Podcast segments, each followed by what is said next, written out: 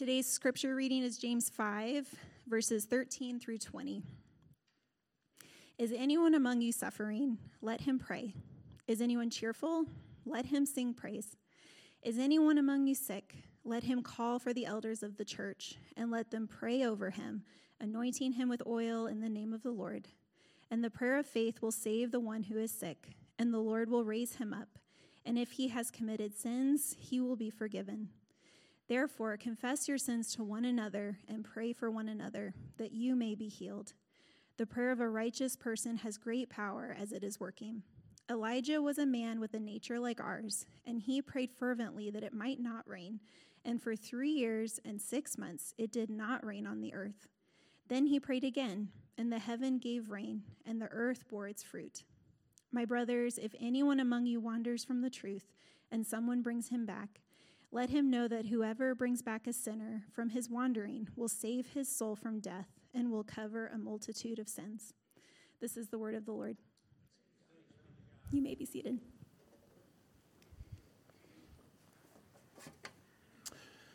Well, again, church, welcome. My name is Nathan, if I haven't met you yet. And let me just say, I think uh, my favorite part of my sort of new role is working with Carolyn, Katie, and Olivia. They're pretty great. So uh, we, we are very blessed uh, to have them on this, this team. So really thankful. Let me, let me pray for us, and then uh, we will jump in uh, together to, to God's word in the book of James. Let me pray. Lord Jesus, we need to hear from you.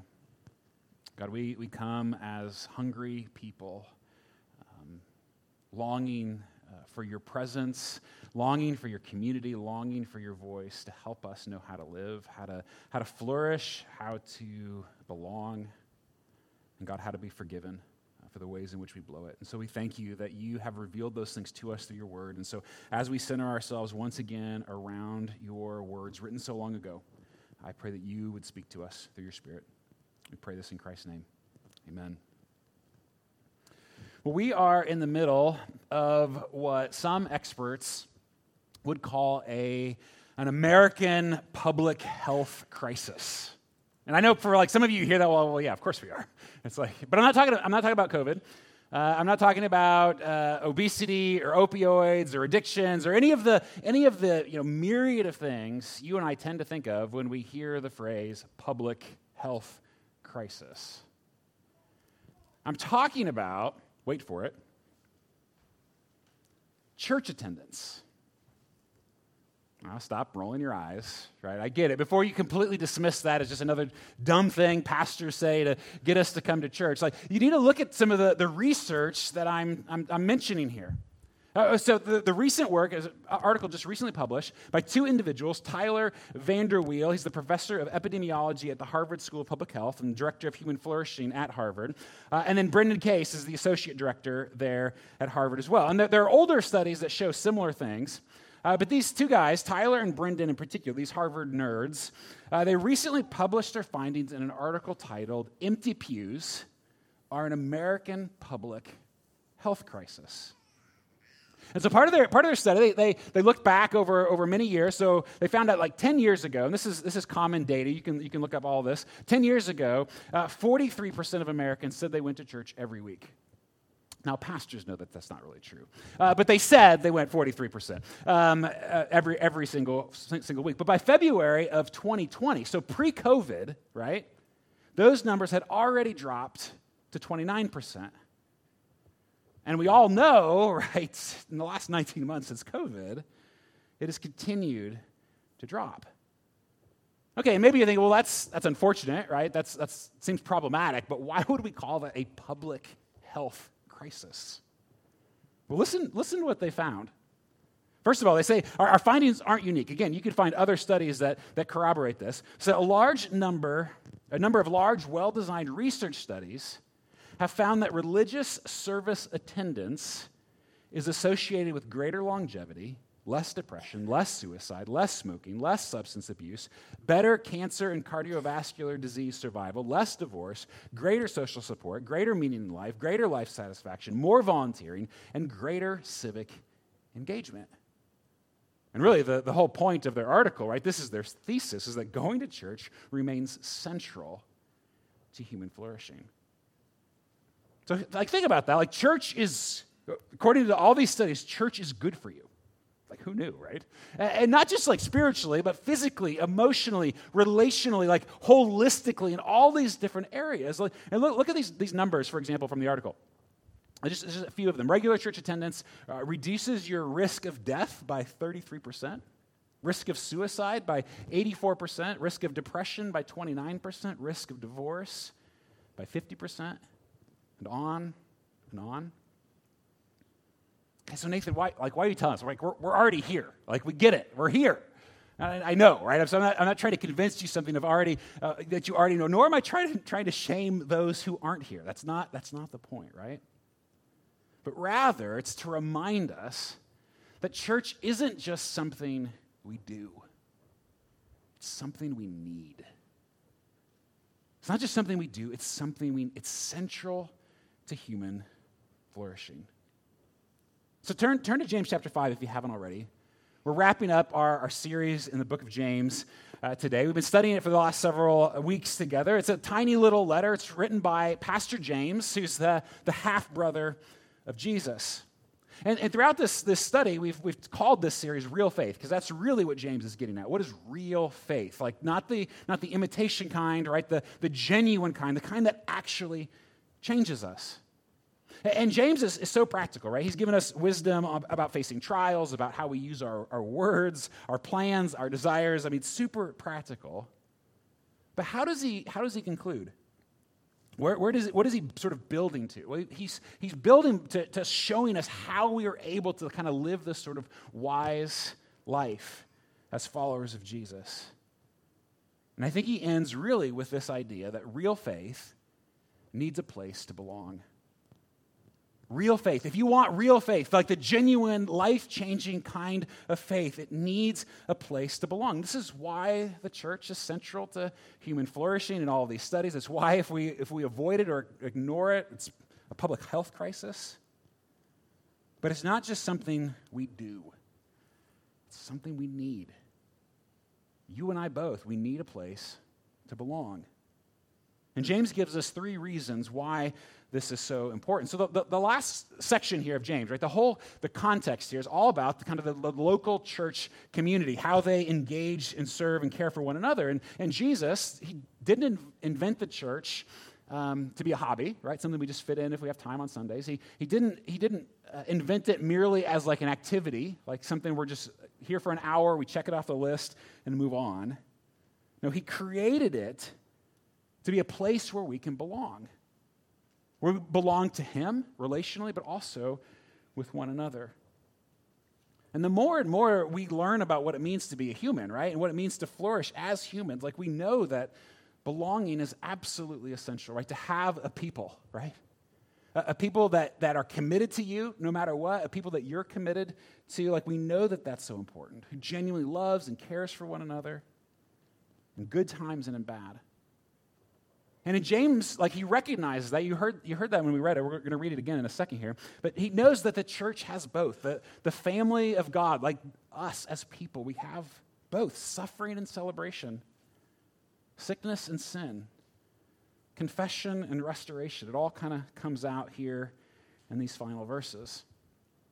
It's really one of my favorite things about being a part of the Shawnee campus these past couple months is, is watching this lived out, right? Because we, have seen that. We've experienced that here. So many of you are deeply committed relationally to one another. You, you love each other really, really well. It's been kind of a beautiful thing to, to see and, and be a part of. For many of you, right, you know this. That's why you're here. This is a place where you feel like you belong to the community. And if you haven't experienced that, whether that's here or a previous church experience, I'm, I'm really sorry. Because that ought to be an essential part of what it means to be a part of a church, like to, to walk in these doors and feel, feel like you belong. It's why, we, it's why we work really hard as a staff to remember names, right? Maybe you've, maybe you've noticed that. Hopefully, you've noticed that. Maybe you haven't. I don't know. I'm sorry if you haven't. Uh, but we, we want to remember names because when we remember each other, when we know each other, like we feel like you belong. And I, I remember what it was like for me as a, as a senior in high school uh, questioning my faith, wrestling with it. My family just started attending a different church. It was a, a church plant uh, in Overland Park called Christ Community um, as a high school student. And my second Sunday back, somebody on staff remembered my name. And as a high schooler, right, who felt completely unseen, didn't feel like I belonged anywhere, dealing with what I began to understand was kind of some depression, all of that thing, questioning my faith, that meant a ton to me. It's like, this is a place where I can belong. And I think James gives us three things that happen when we belong, both that happen when we belong and also that help facilitate our belonging. Three things here in particular. So, first of all, when we belong, this is the first point when we belong, we can ask for help. When we belong, we can ask for help. Which I'm just saying personally, like I hate. I hate doing. I'm, I'm bad at it. I, I do not like asking for help. But look at what James says. Let's go back to the beginning there of what Carolyn read for us, beginning chapter 5, verse 13. James says, Is anyone among you suffering? Yeah, probably. Let him pray. Is anyone cheerful? Yeah, probably. Let him, let him sing praises. Is anyone among you sick? Let him call for the elders of the church and let them pray over him, anointing him with oil in the name of the Lord. And he's going to talk more about prayer. We'll get, we'll get to that in a second. But he starts kind of with this whole gamut of emotions, whether, whether you are suffering or you are celebrating, right? That there, there's a place, there's a place for you, a place for that. And it kind of builds onto this place of like asking for prayer, asking the elders to pray, asking your church family for help. And James specifically mentions elders here. I think that's, that's important. But I think the context here of James's writing is really those who are, are spiritually mature, like those who, who are further ahead than you are in following Jesus, to find them and to ask them to pray. It doesn't, it doesn't have to be a pastor, right? What about, what about the oil, right? Maybe you read that, and I think for us culturally, like, what does that mean? Is that do we do that? It's like, well, yeah, we actually we do. Uh, we've done we've done I've done that several times as a, as a pastor. If someone asks, like, can we pray? Can we do oil? Abso- absolutely, we can do that. And, and, and, yet, many scholars, what, I think the point there of the oil, many scholars would say that oil in the in the scriptures is often as a symbol of God's presence. Uh, and particularly in the Old Testament, like if you, if you know the Old Testament and like anointing the king and all that, it's a symbol, it's a sign that God is, is with you, right? And for James, writing primarily to Jewish Christians, like this Old Testament symbol would have meant a ton. And so, yeah, we can, we can certainly do that. We're not discounting that by any means. But as a symbol, it's not the most important ingredient to what James is, is mentioning here. The most important part is that you ask for help and people pray in response, right? And listen, again, I, I hate asking for help. It's just, I mean, it's, it's really hard for me. And part of my, part of my personality is like, I would, I would, in many ways, sadly, I would rather suffer alone than like be a bother to someone else, right? But the reality is, James doesn't really care, does he? Like he knows that we as, as humans, like we need a place where we belong enough where we can ask one another for help. Where we can let each other into the, the deepest, hardest things that we're, we're experiencing, going through, so that we can actually carry them together. And I can, I can tell you, like, one of my, one of my pet peeves as a pastor and I'm, I'm just as bad so i know like this is this is me. I would be this this parishioner. But one of my pet peeves is like when when after the fact we hear from somebody within our church family that like you were going through a really really hard time. And I've, I've heard all of the excuses like well we know how busy you guys are or i didn't want to be a bother or it wasn't that big of a deal.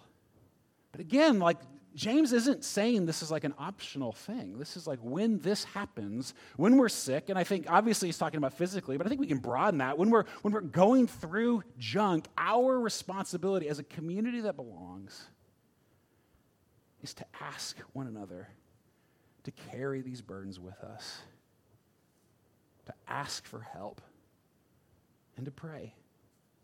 And again, not just, not just pastors, right, but your community group, your Bible studies, the, people that are sitting around you for, for your individual good and for our collective good. That when we belong, we can ask for help. Which, again, I think most of us, many of us, I'm sure, are really bad at this. You know, we live in such sort of an individualistic society, such a I'm, you know, I, I got this kind of mentality. It's really hard and yet, when we share our burdens with one another, there's great joy in this sense of belonging. So that's, that's the first thing. When we belong, we can ask for help. Second, and these are, these are clearly connected, right? When we belong, we can expect God together.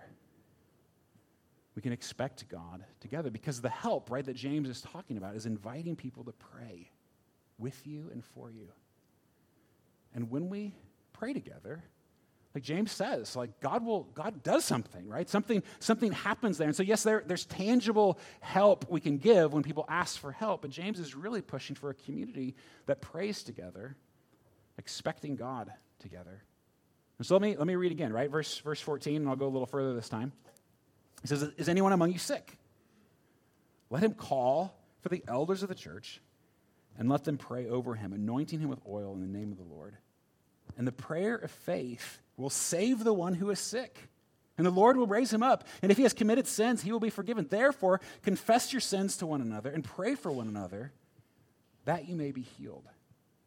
The prayer of a righteous person has great power as it is working. Elijah, for example, I love that he gives this example, was a man with a nature like ours, and he prayed fervently that it might not rain. And for three years and six months, it did not rain on the earth. Then he prayed again, and heaven gave rain, and the earth bore its fruit.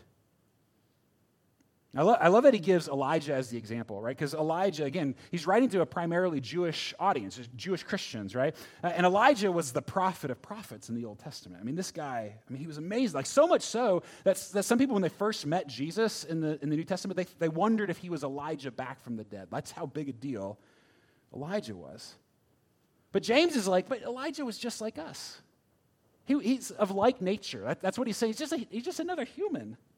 And yet, and yet, when he prayed, God worked.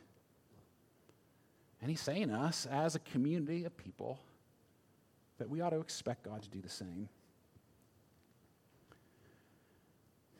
And yet I know, right, even as we say that, as we hear those words, you can see it in some of your faces. Kind of this, yeah, but I've, I've tried that. Like, how, how many of us can say, yeah, I've, I've done these things, right? Done it all exactly like he said, and God didn't come through like I anticipated, right? He doesn't always do what we ask when we pray. And just transparently, I'm not sure that there's anything that, that, that, um, that makes it difficult to believe, right? Difficult to trust in moments like that. It challenges our faith, doesn't it? And so, how, how do we expect God when God doesn't always do what we expect, right? when he doesn't always do what we want him to. I don't have any easy answers to this one, I assure you. But I often think of the Apostle Paul. Because uh, Paul was sort of like the Elijah of the New Testament, right? He, he experienced miracles, he, he saw answered prayer, he experienced all of that kind of stuff. And yet there's a, there's a season in Paul's life that he had this, this chronic suffering and he prayed and said, Jesus, like, take it away. And then he prayed again and he prayed it again, right? Some of you know that story. And if anyone was a person of faith, like a righteous person, again, the kind of person that James describes here, it was Paul. And yet, still, Jesus said, no. Paul, Paul didn't give, Jesus didn't give Paul what he was asking for. Instead, what we read is that Jesus gave Paul grace Instead of healing, he gave him more grace to deal with it. In fact, it says in 2 Corinthians, you can read about that in 2 Corinthians 12. But Jesus says, Paul says that Jesus said to him, My grace is sufficient for you. So it's like even, even though I'm not, I'm not going to do what you're asking, Paul, I'm not going to give you what you want, or at least what you think you want. I'm going to give you what you need, what's really best in that moment. And so I don't, I don't think when we read passages like this in James, I don't think James is saying that God is like some cosmic vending machine, right? We just put in the right amount of change, right? Hit the right buttons, that, that he's just some sort of cosmic genie ready to give us whatever we want. I don't think that's it at all. I think what James is rather trying to communicate is that God is always with his people, right? And he's always on the side of his people. And that when we come together, we can trust him to give us what he thinks is best for us. Because even if you, if you just stay in James, like, just remember how James started, right? Very, the very first words out of James' mouth in this letter are count it joy when you suffer. He's not saying that we can pray ourselves out of suffering, right? It's not, that's not what's happening at the end here. He knows that this life, as we live it, as we seek to follow Jesus, is going to be filled with suffering. But together with God's people, knowing that Jesus is with us, that he is for us, there's grace. And I think that's more of what James is pushing us towards. That whether God heals us from our suffering or gives us enough grace to be faithful in our suffering, either way, we can expect God. I love how New Testament scholar Craig Blomberg reflects on this passage. He writes, Somewhere in our prayers, we must find a balance between never expecting God to heal, right? And some of us are there. We're too jaded. God's never going to do this. Why bother? But he says, don't do that. But also the balance between doing that and requiring him to heal on demand. And essentially just becoming jaded and angry if he doesn't. And so we, we expect him, but we expect him to do what is best, not what we think is best. Actually, a couple weeks ago, Carolyn uh, on our staff, who was just up here a moment ago, she reminded me uh, of this because we have these we have these values as a church, like these cultural values, these cultural habits, these these five things that we want true of all of our staff, kind of the behind the scenes of uh, of the environment, the working environment of of our of our church. And and the very first one on that list, you can see them; they're hanging in the office uh, in the Shawnee office here. Uh, the very first one is we expect God. Like that's just part of if we're gonna if we're gonna do this work together, we expect God. But I was worried about something, wasn't in a great place. Um, something I couldn't control, right? Had no control over. And Carolyn just said to me, Nathan, but we, you know, like basically she pointed at the wall, Nathan, we expect God, right? And so in that in that moment, it was like instead of instead of worrying, and we do this, right? We try to control everything. We try to overcompensate with that. We talked about that last week with James with, with our plans. But instead of doing that, we said, no, we're going to devote this instead of devoting it to worry, we're going to devote it prayer, right? And even though we still don't know how God is going to work out in this particular situation, we're going to trust Him in it. And, and the, point, the point here is that, um, at, least, at least for me, is that it's really hard to expect God alone, right? When we're isolated, when we're, when we're away from others, like we, that's when, that's, at least for me, that's when I, I start to control the most. It's when I worry the most. I, I get afraid the most or overwhelmed the most. All those kinds of things. Just distracted, right? And I forget but when we're in a community of belonging, we get to remind each other. That's, that's why, this is what we do every week. We remind each other that we believe that there is a God who loves us, who knows us, who has our best interests at heart. That's why we sing to one another, right? Not just, we sing upward, yes, but we sing to each other. We need to remind one another. My faith, people, my faith is never stronger than when I'm with God's people. And when we pray together, we can expect Him together. That's the second thing. And then finally, finally, when we belong, we can be who we really are. Be who we really are.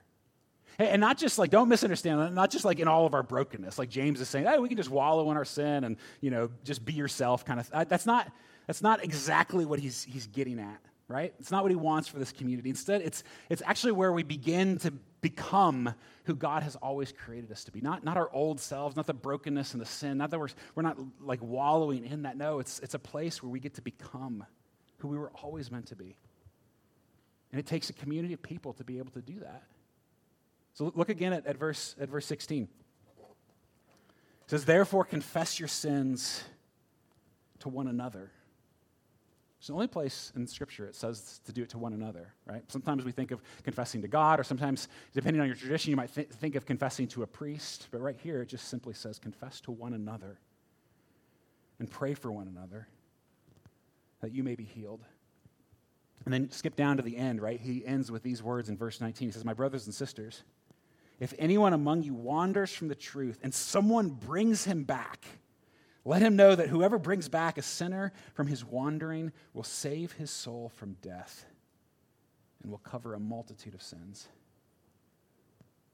And the picture here is that there's, there's such a strong family of belonging, like this commitment, this humility, this love, that we can actually confess our sins to each other and it be okay. Like to be able to do, to, to say, this is where I'm blowing it, right? This is where I've messed up. This is where I need God's forgiveness to actually be able to own those things with one another and for it to be okay. That we can actually be a part of pulling each other back from wandering, he says. Like in many ways, that we get to be a part of each other's salvation. I mean, just think about that for a moment.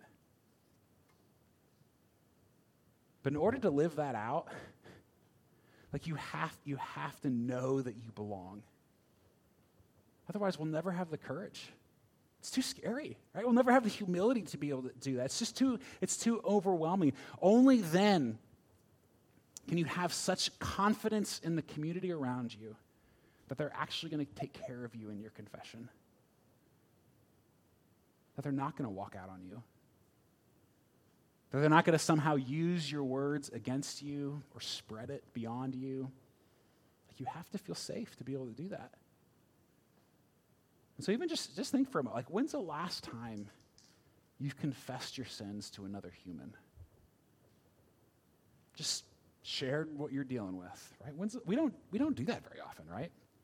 We like to keep those things pretty, pretty close to the chest. And, and part of it's even like, well, but God is the one who forgives, right? I'm going to confess to God, and, and that'll be enough. And, and it's true, God is the one who forgives. Like, he's not, he's not minimizing that. You don't have to do it this way.